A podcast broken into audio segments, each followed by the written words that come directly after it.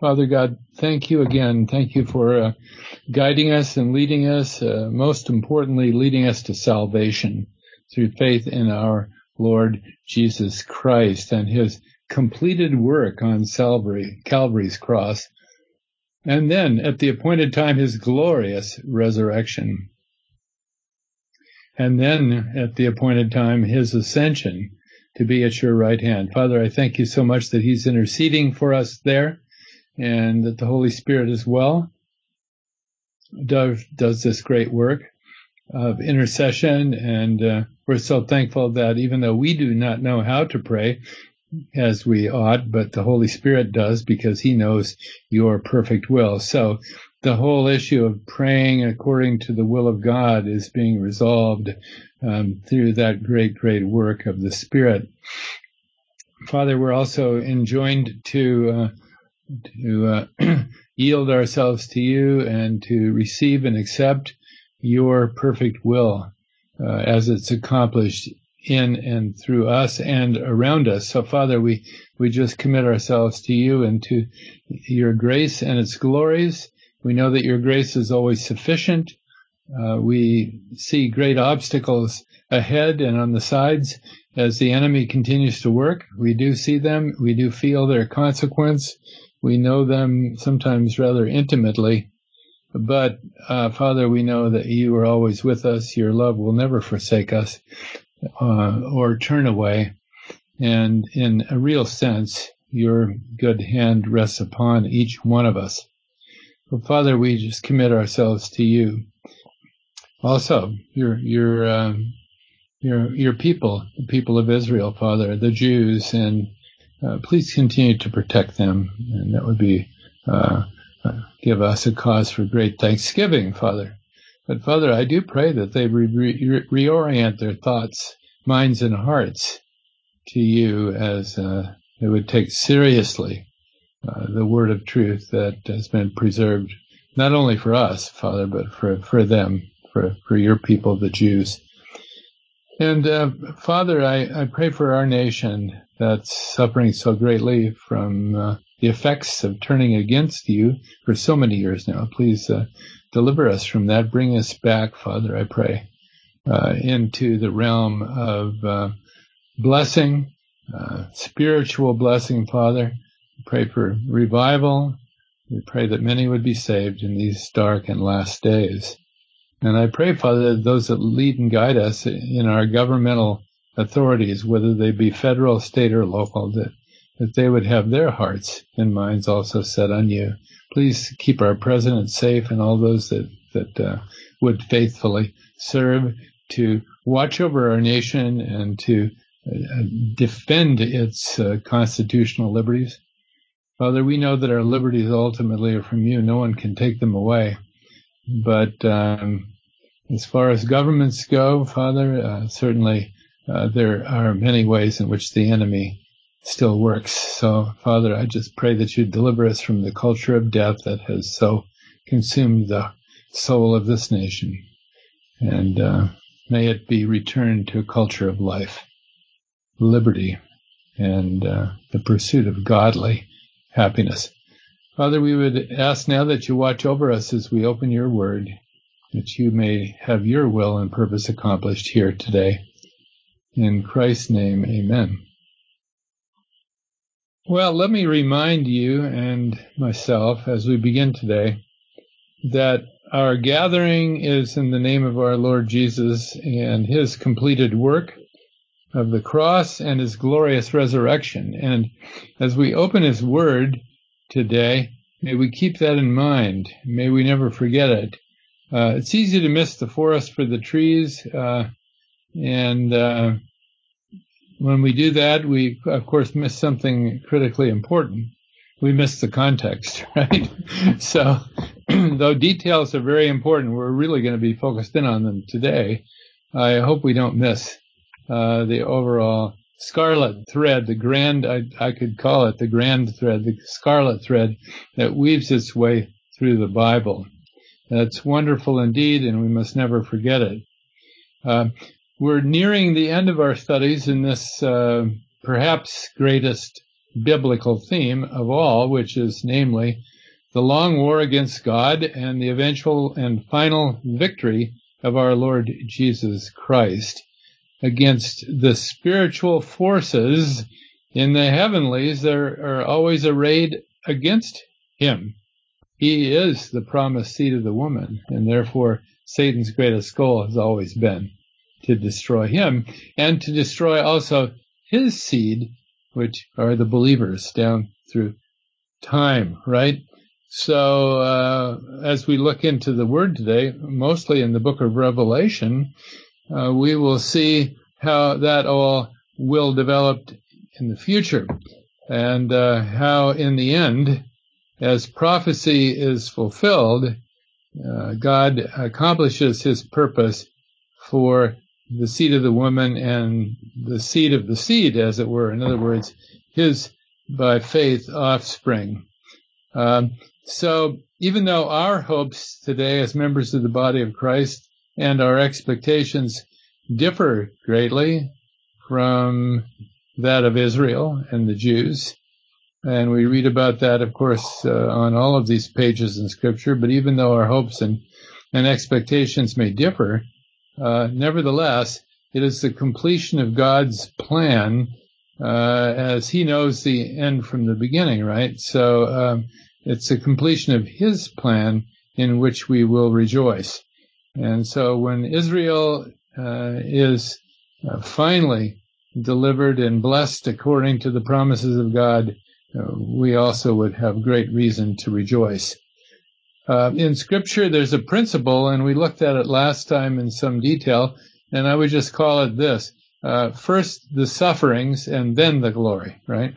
That's how scripture, scripture refers to this great principle, and we see it fulfilled uh, not only in one dispensation or two, but in uh, all of them. First the sufferings and then the glory. It's hard maybe to comprehend that uh, unless we think about our Lord Himself, right, as the supreme example of that. First the sufferings and then the glory.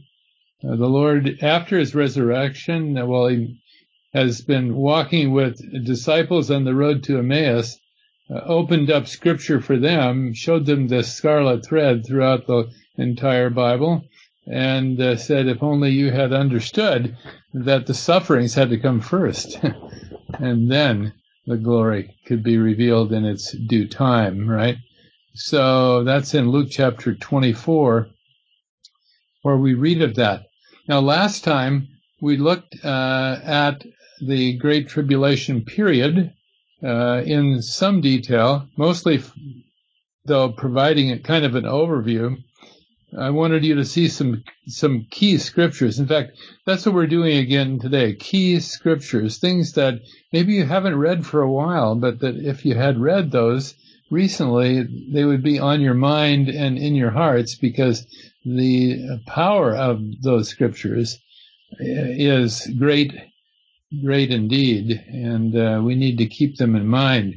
Uh, Paul wrote to the Corinthians that uh, when we look at uh, the Old Testament, we see how God worked with His own people uh, and His own nation, right? And uh, He said there in 1 Corinthians chapter 10 that these things were written for our admonition, our admonition and for our example, that we also might not uh, turn away in idolatry as they did, right? So, uh, indeed, God is faithful. He was faithful to the Jews under the law. It was a conditional covenant, so great judgment was brought upon them. But in the end, they will be delivered. And we'll certainly read about that today. So when we read prophecy, we're, re- we're reading about Israel and not the church when we read uh, the mystery, as Paul calls it, we're reading about the church. Uh, although even there, Paul was given understanding about how the church related to Israel in certain ways not previously understood, right, at all. So he says, uh, for example, that the great tribulation cannot begin until Israel is raptured. That's part of the uh, sacred secret revealed to the apostle Paul. So we saw that several times back in our fellowship here. So prophecy is all about God's people, the Jews. Um, but um, God will bless his people again after the time of trial. Uh, in Deuteronomy, way back uh, when the law was revealed, it was uh, stated in this way. This is Deuteronomy chapter 4. If from thence, in other words, from that time of trial that I promise you will come into, if from thence you shall seek the Lord thy God, thou shalt find him. If thou seek him with all thy heart and with all thy soul. When thou art in tribulation, and all these things are come upon thee, even in the latter days, if thou turn to the Lord thy God, and shall be obedient unto his voice, and then he goes on and he speaks of their great salvation at that time. In the latter days, right, when all of these things that he had promised have come upon thee. So first the suffering and then the glory. Now I'd like us to read this summary statement. This is an amazing statement. I read read it uh, last time, and uh, I just like uh, Patty to read it now because it summarizes the lesson of last time so well. Right, Patty? Uh, Isaiah chapter 66, verse 8. Who hath heard such a thing? Who hath seen such things? Shall the earth be made to bring forth in one day? Or shall a nation be born at once? For as soon as Zion travailed, she brought forth her children. Okay, amen. what an incredible summary statement. Does the Lord know the end from the beginning? Absolutely, right? And he can state it, of course, through the prophet in such clear and succinct fashion. Now, this image is an image of Israel here as a woman in birth pangs. Okay, it's it's very powerful and so relevant to the prophet's, uh, namely Isaiah's uh, full statement there. There are many, many chapters devoted to this. In fact, from chapter 40 all the way down to the last chapter, chapter 66 of Isaiah's prophecy, we read about Israel's redemptive history and yet future, of course, in most respects, although many of those chapters point to the coming uh, of our Lord Jesus Christ, Israel's Messiah, right? But the woman, the, the image of the woman isn't only used in prophecy of, uh, of the um, nation of Israel finally, finally coming into its glorious uh, uh, inheritance. Um, it's not only used in that way because Satan is always seeking to conflict with and to destroy the plan of God. And so Satan also will use this image of a woman. We'll read about that today in the book of Revelation, where we read about what's called Mystery Babylon or Babylon the Great six times and called there a woman. That woman is counterfeit. That is the counterfeit woman corresponding to the true woman of prophecy, uh, de- near and dear to the Lord's heart, and that is his own people, Israel, right? Okay, so uh, it's through great trials and much suffering that Israel will someday find that God's promises are uh, going to be fulfilled in his perfect timing. Now, I took you to Jeremiah 30 last time because that's where we find this designation for this period of time in prophecy. And I'll read that again so we see how the Lord calls it with what words he uses there. They're so significant. So Jeremiah chapter 30, verse 4. And these are the words that the Lord spake concerning Israel and concerning Judah. So these are the key words that sort of define the whole prophetic future of that nation. For thus saith the Lord, we have heard a voice of trembling, of fear, and not of peace. Ask you now and see whether a man doth travail with child. Wherefore do I see every man with his hands on his loins as a woman in travail, and all faces are turned into paleness. So not only women, but men will uh, be, as it were, uh, suffering that kind of trial at that time. And then verse 7, Jeremiah 30, Alas, for that day is great, so that none is like it. It is even the time of Jacob's trouble, but he shall be saved out of it. Okay? So not only will Jacob, meaning the seed of, of uh, Jacob, the 12 tribes, ultimately come into great trial, but in the same breath, as it were, he he speaks with great uh, confidence and conviction. He says, "But he shall be saved out of it." Apart from the uh, sovereignty of God, this could never occur unless God overwhelms his people in the way that we shall read about today, right? Uh, so the time of Jacob's trouble is the first phase of three phases in the day of the Lord. We looked at that last time. Three phases. First of all, the, the, the tribulation period, the time of Jacob's trouble, then the return of the Lord, which Lord willing, we'll look at next time. And then the third phase is the 1,000 year millennial kingdom, designed to bring to fruition all of those promises that God had made to Israel. And I should say, and the nations, because Israel will go forth as the great missionary uh, to the rest of the world during that kingdom time. Okay, so first the sufferings, then the glory. Now, for us though, I have just have to add this before we jump in here. For us, it's difficult, I think, to read these scriptures foretelling Israel's and the Jews' history in such graphic terms. But, but bear with me, be, in, be encouraged as we look here today because the glory will follow, okay? And God has an eternal purpose. Nothing that happens in this earth is without an eternal fo- focus and purpose. One day is as a thousand years, Peter wrote, right?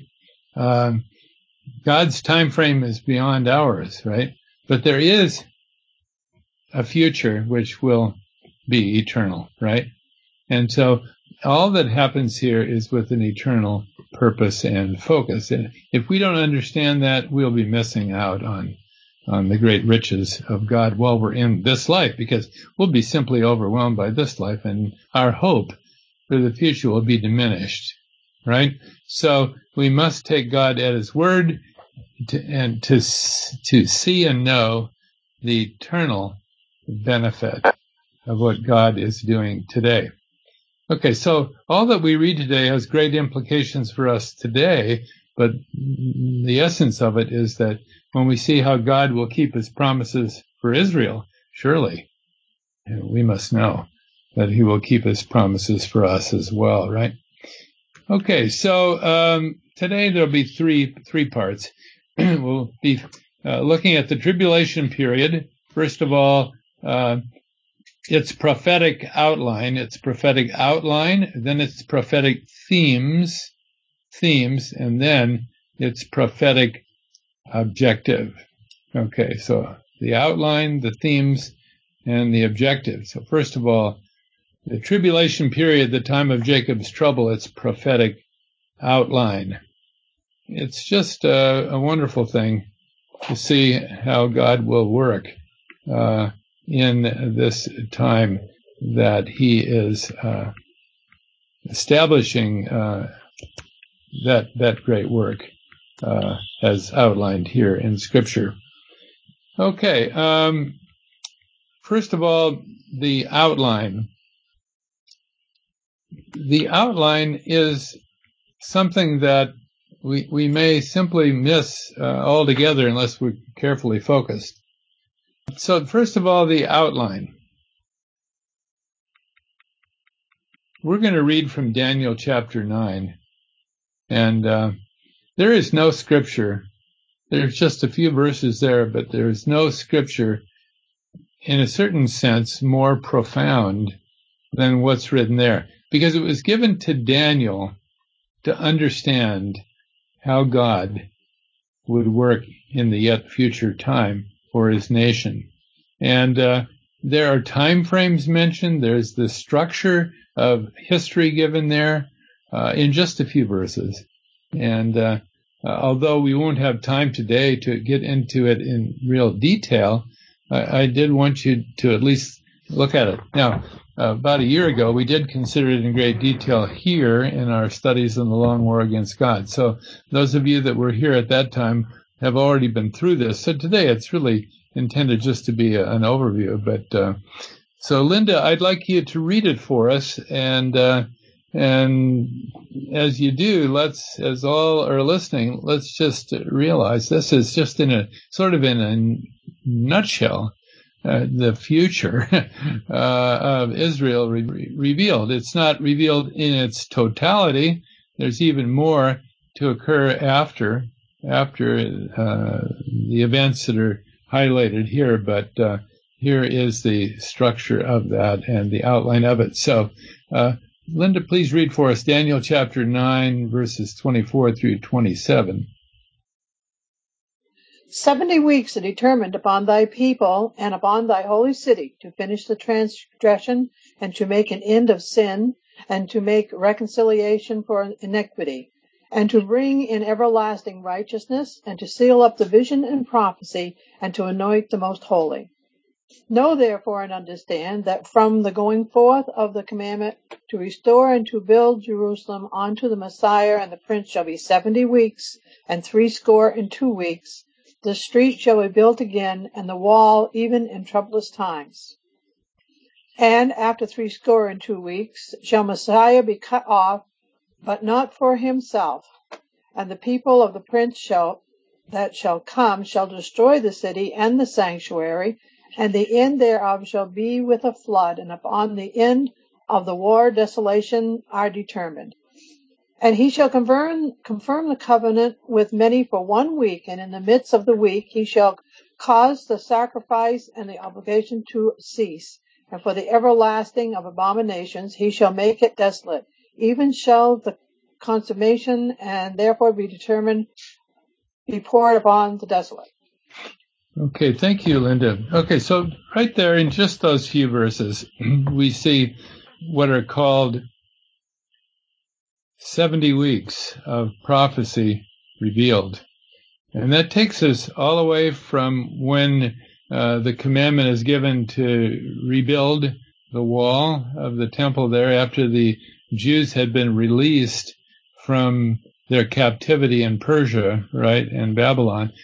From that time uh, until actually the end uh, of the uh, millennial kingdom. Okay, uh, the last week is uh, is just that. Um, so so we see weeks here uh, used as a as sort of a, an abbreviation for years. Okay, and week speaks of seven. So one week is is uh, seven years, and then seven weeks is forty nine, and so forth and so on. Seventy 70 constitutes 490 years, uh, therefore.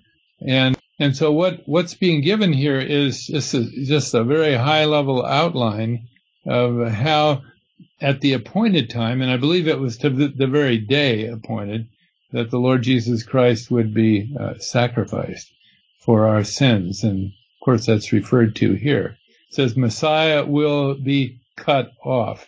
Okay. And then it talks about things that are going to happen in the tribulation period, which will be one week long. It says in verse 27.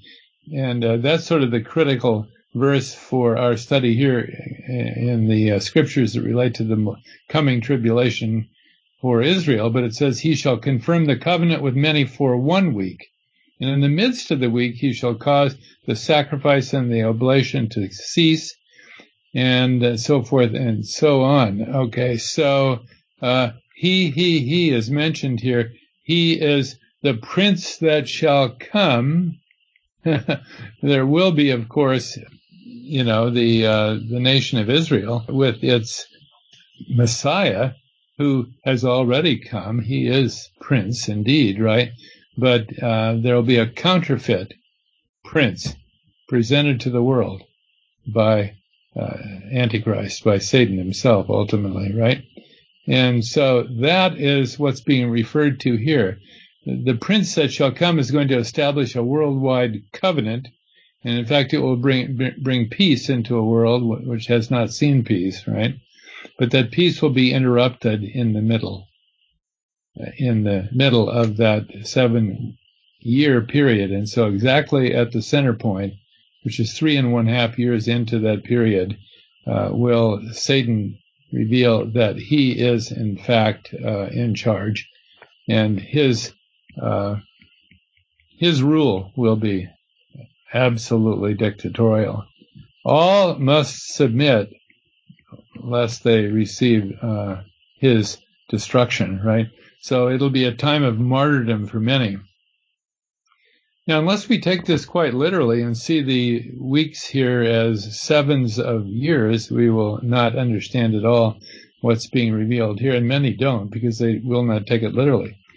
Okay, so when we look at it in detail, we see there are two three and a half year portions here, and I just want to show you a couple of quick scriptures to nail that down, uh, and then quickly go on. First of all, Daniel 12 verse 7 uh, we read this, and, and, and this actually is foundational here for understanding the book of Revelation. Uh, what he says in Daniel 12:7 is, "I heard the man clothed in linen, which was upon the waters of the river, when he held up his right hand and his left hand unto heaven, and swear by him that liveth forever, that it shall be for a time, times, and a half." And when he shall have accomplished to scatter the power of the holy people, all these things shall be finished. So from Satan's perspective, he dominates the world, right? He and his angels, which are all fallen, of course. Uh, he has control of the earth and the people of the earth.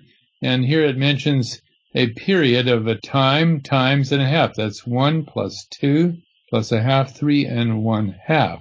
Okay. So for three and one half years, uh, he will totally shut down the power of the holy people of God. Okay? Uh, now, in the book of Revelation, the same periods of time are mentioned, and again, it's it's called either three and a half years, as it is here, a time and times and a half, or forty-two months. Okay, so that's how we know the time, how long the times are. That's a year times two years, and then a half, three and a half years, or 42 months. Okay? And uh, so that's revealed in Revelation 11:2, in Revelation 12:14 also, and then in uh, Revelation 13, and I'll read there, Revelation 13 verses 4 and 5. And they worshiped the dragon. So this is now talking about the second half of this tribulation period, okay? From when Satan institutes dictatorial rule over the face of this earth um, and presents himself as as the Christ, right? He is the counterfeit, okay? And demands obedience and worship of all. So Revelation chapter 13, verse 4, they worshipped the dragon which gave power unto the beast and they worshipped the beast, saying, Who is like unto the beast, and who is able to make war with him? And there was given unto him a mouth speaking great things and blasphemies, and power was given unto him to continue forty and two months. Okay. Okay, so that would then put the focus on the second half of the tribulation, which is called the Great, the Tribulation, the Great, that second half, and leads directly to the return of the Lord. Okay. Now let's consider uh, the prophetic themes being revealed here. Uh, it, what, what we could do, since we've already looked at this in times past, we could just give you a quick summary here, but I want you to actually hear the words uh, as they're read. So Lisa, I would like you to start out we're going to read quite a few verses here, but please uh, uh, bear with the Lord here. These are His words, not mine, right? So, Lisa, please read for us Revelation 12, verses 1 through 6. And there appeared a great wonder in heaven, a woman clothed with the sun, and the moon under her feet, and upon her head a crown of twelve stars. And she being with child cried, travailing in birth, in pain to be delivered. And there appeared another wonder in heaven, and behold a great red dragon, having seven heads and ten horns, and seven crowns upon his heads and his tail drew the third part of the stars of heaven, and did cast them to the earth. And the dragon stood before the woman, which was ready to be delivered, for to deliver her child as soon as it was born. And she brought forth a man child, who was to rule all nations, with a rod of iron. And her child was caught up unto God, and to his throne. And the woman fled into the wilderness, where she hath a place prepared of God, that they should feed her there a thousand two hundred and threescore days. Okay, thank you, Lisa. So that's uh, just a summary statement, right? Uh, it actually goes far back in time and then far forward in time, right? And skips everything in between. But one of the things that's in between is the offering up, of course, of our Lord Jesus Christ for the sins of the world, right? And it does mention that he was caught up then. This is the resurrection and ascension, caught up into um, into heaven, right? Uh, but notice, notice that um, it says in verse six, the woman fled into the wilderness where she hath a place prepared of God that they should feed her there a thousand two hundred and threescore days. Okay. It's talking about the elect of Israel being gathered by God into a special place to be preserved because otherwise, of course, they would be destroyed entirely by Satan. That's his great plan, of course. Now let's keep going here because uh, if you want to get the highest level view on this, it's found in the next couple of verses. So Ted, would you please read for us sort of the view from the top? This is sort of the angelic level, as it were, uh, where God Himself resides. So, uh, Revelation 12, verses 7 through 9. Ted? And there was war in heaven. Michael and his angels fought against the dragon. And the dragon fought and his angels and prevailed not. Neither was their place found any more in heaven. And the great dragon was cast out, that old serpent called the devil and Satan, which deceiveth the whole world. He was cast out into the earth, and his angels were cast out with him. Thank you, Ted. Now, this is, happens to be the very verse where we can correlate exactly who that serpent was in the Garden of Eden. This is the place in the Bible where it says that was the devil, that was Satan. Verse 9, Revelation chapter 12, draws the connection there, right? um, is stated explicitly. But notice what's happening here. There's angelic warfare. I mean, I don't know how often do we stop to think about this, but what's happening here on the earth is oftentimes the direct result of angelic warfare. It says here, Michael and his angels. Michael, the great archangel, and the righteous angels are fighting in battle against who? against the dragon and his angels, right? It's no wonder then that on this earth uh, there are uh, amazing events occurring. And in the tribulation period, those events will be far more amazing than anything the world has ever seen. We're reading about that now, right? So that's the summary statement, and uh, I think it's quite an amazing one and a and a powerful one. Uh, Linda, would you read just two verses from Revelation 12 a little later? Uh, concerning this, just so we get the overview. So Revelation 12, verse 12, and then verse 17. Therefore rejoice, ye heavens, and ye that dwell in them. Woe to the inhabitants of the earth and of the sea, for the devil is come down unto you, having great wrath, because he knoweth that he has but a short time. And the dragon was wrought with the woman, and went to make war with the remnant of her seed, which kept the commandments of God and have the testimony of Jesus Christ.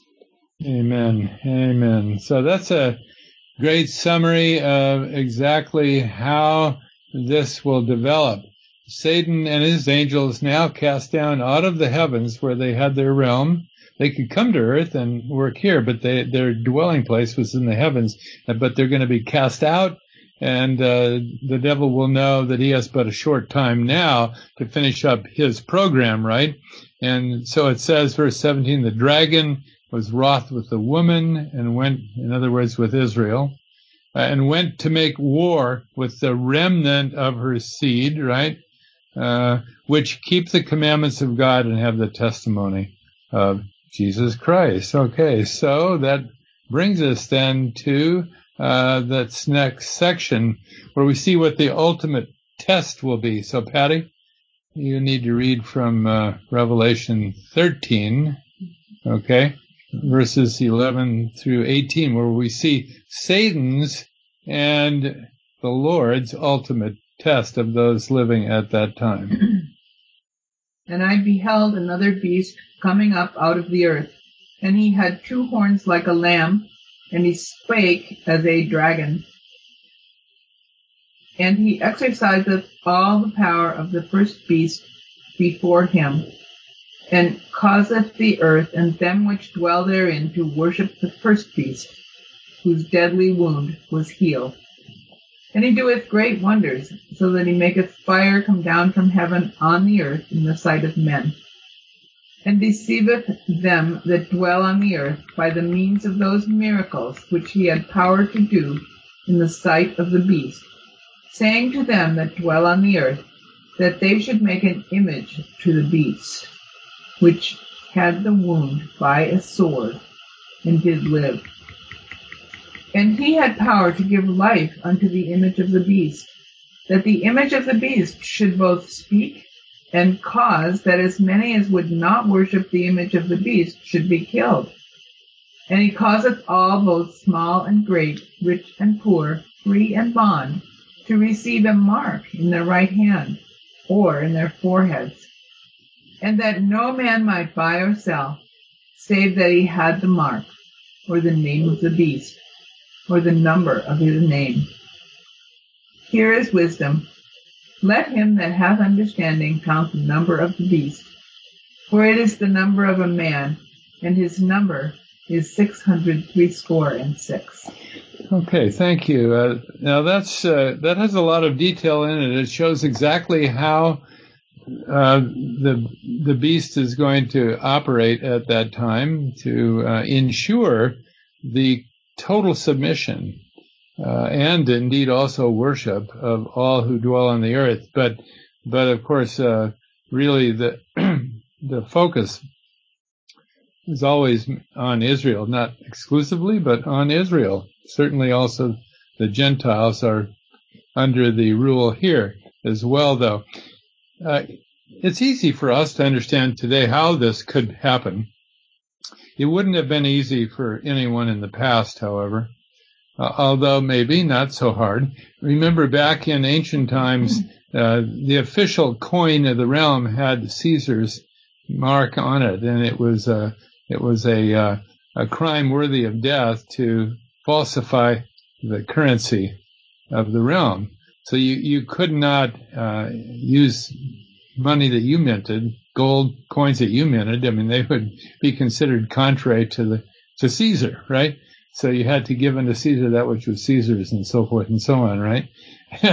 um, today, that's especially easy with electronic commerce, such as it is. All that has to happen is for uh, hard currency to be outlawed, right? And for all uh, transactions to be done electronically. And then you will have to have the special code or you can't buy or sell. And that's exactly what it's talking about here, right? Uh, you need a special number that gives you the right of access into the system, as it were. Okay, so what we see here, then, what the real crux of the long war against God is, is that Satan is out to destroy the seed of the woman, right, and his offspring living on earth at that time. And that'll be the elect Jewish remnant, right? And if he can only destroy them, he will have succeeded. Okay, well, that brings us uh, down to the point where we can see what the great test is. The great test uh, in the tribulation period is called the mark of the beast. Okay, and uh, I'll just read uh, a couple of verses, and uh, then we'll finish up with that great scripture at the end. It says, It was given unto him to make war with the saints. This is Revelation 13, 7. Uh, given, Patty just read it, I'm reading it again. Uh, to make war with the saints and to overcome them, and power was given him over all kindreds and tongues and nations, and all that dwell on the earth uh, shall worship him whose names are not written in the book of life of the Lamb slain from the foundation of the world. Well, it sure seems as if Satan is won, does it not? Uh, but God is going to preserve his people, and uh, it says so in chapter 14 uh, with these words 14 and 8. There followed another angel saying, Babylon is fallen, is fallen, that great city, because she made all nations drink of the wine of the wrath of her fornication. And the third angel followed them, saying with a loud voice, If any man worship the beast and his image, and receive his mark in his forehead or in his hand, the same shall drink of the wine of the wrath of God, which is poured out without mixture into the cup of his indignation, and he shall be tormented with fire and brimstone in the presence of the holy angels and in the presence of the Lamb. Oh, but we know that the elect will not receive that mark. They'll be martyred, uh, but they will not receive that mark. And so we finally get to the ultimate objective of, of this great period in sacred history. And I want us to uh, to just consider that by having Ted read for us from Zechariah chapter 13. And uh, for lack of more time, we'll just uh, read verses 1 and 6. In that day there shall be a fountain opened to the house of David and to the inhabitants of Jerusalem for sin and for uncleanliness or uncleanness. And now six. And one shall say unto him, What are these wounds in thine hand? Then he shall answer, Those with which I was wounded in the house of my friends.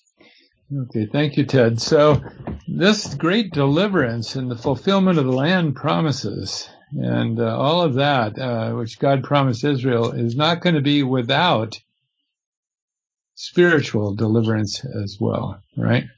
There will be a great spiritual deliverance as to Israel is revealed the identity of their Messiah, right? You see, even up to the end, he returns and he's presented to them and they say to him, what are these wounds in thine hand? Because their blindness has prevented them from seeing the glorious uh, Savior, right? And one shall say unto him, What are these wounds in thine hands? And he shall answer, Those with which I was wounded in the house of my friends. So national deliverance and even individual will come, but it will not be apart from a true salvation. In other words, a spiritual salvation as well as they receive their Messiah. And then with that foundation, they will go into the kingdom that the Lord will establish and they will then evangelize the world. Okay? So at the beginning of the of the kingdom there'll be no unsaved. They will have all been removed and only the believers left. That's what prophecy reveals. Okay, so let's uh, conclude by simply saying this. Um, the sacred calendar of prophecy is established. The Lord knows the end from the beginning. And uh, the themes of that are really precious. You see that Satan will counterfeit as best he can the work of God. He always works to counterfeit the work of God because he's presenting himself or his chosen ones as the Christ, right? Uh, he's presenting his own Christ in place of the true Christ. So if you want to understand, and we should always want to understand, how is God working today, the question would be, well, what is God doing today? And then you can see what what Satan is doing by just considering what he must do to counteract or to prevent God from doing his great work. So today, what is God doing today? Working out his grace, right? And its fullness. What is Satan doing? He's conflicting that by adding law, by adding religion, by adding works, right? And that effectively uh, cuts off uh, the flow of God's grace, of course, as you might expect, right? So praise the Lord. Uh, when we read scripture, we can see God will accomplish his purpose for even as people Israel, even though they've been so rebellious for so long. And that should give us all great comfort to know that he will uh, fulfill his promises to us as well. So praise the Lord and uh, and amen and amen. Uh, is there any uh, thing that you would like to add today as uh, we uh, go to prayer in a moment? Anything you'd like to add? I have a question, Jim. Yep. Go go ahead. Um, in Revelation 12, I'm glad that you covered this today. Um, as you know, all the prophecy people or the mid-tribbers think that um, Revelation 12, uh, 5 is the rapture of the church going up mid-trib. Yes. Um, and even some pre-tribbers think that that's the the rapture of the church, uh, the man-child being caught up into God. Um, what is this verse really referring to? Who is the man-child that is being caught up into God in Revelation 12? Oh, uh, well, I think that it's giving you a high level overview of all of prophetic history. I see. And, uh, and so notice the child, what, who, who is the child, right? The child was the Christ child, Right. right? Yep. Uh, is also mentioned, right? So Right. this is just giving an overview of the whole thing from when Satan first fell and, and with, and drew off a third of the angels. And then finally the seed of the woman comes forth into the world. And he, he of course, uh, matures and eventually is sacrificed. And then after his death, raised from the dead, caught up into heaven's glory, right? And then the time is set for the second coming once these tribulation events are uh, finally accomplished. So that's uh, what I think. That's my Okay.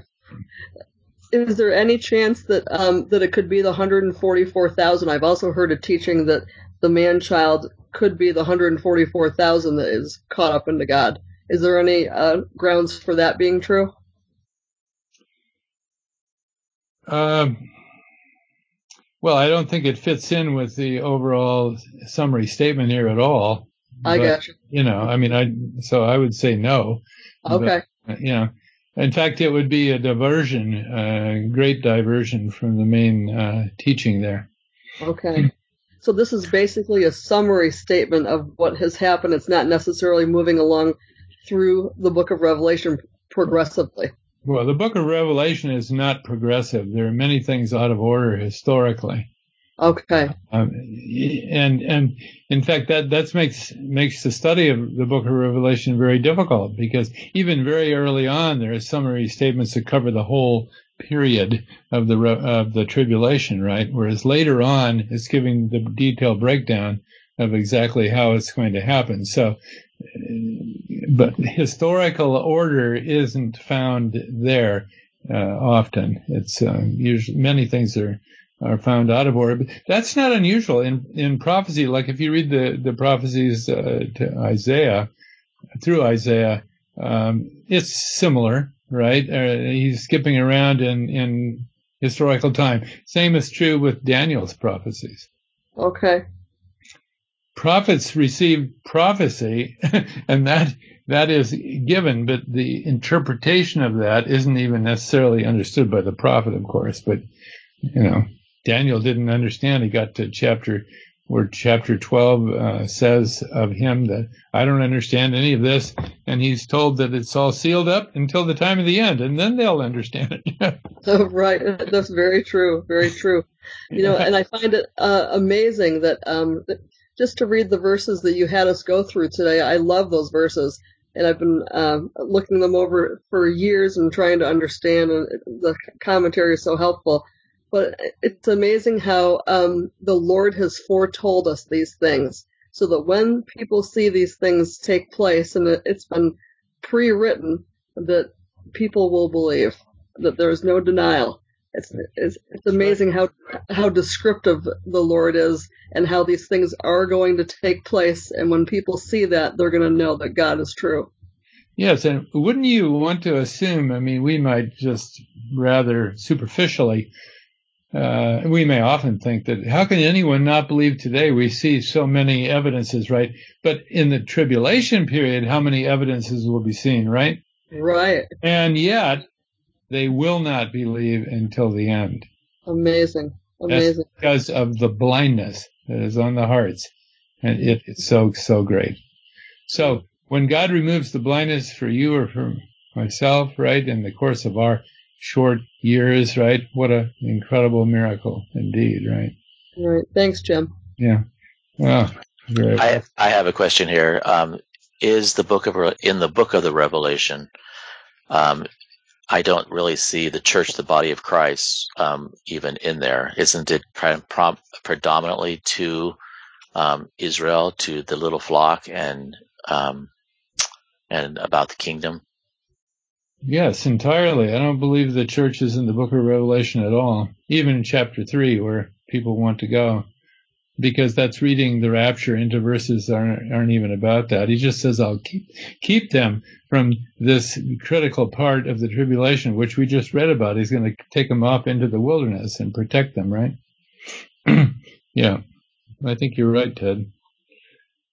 Okay, any other comments before we go to the Lord? in prayer?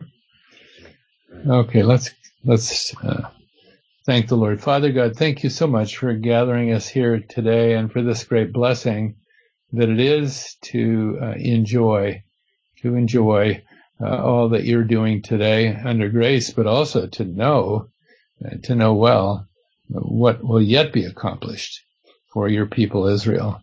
And Father, may we be encouraged as we consider that.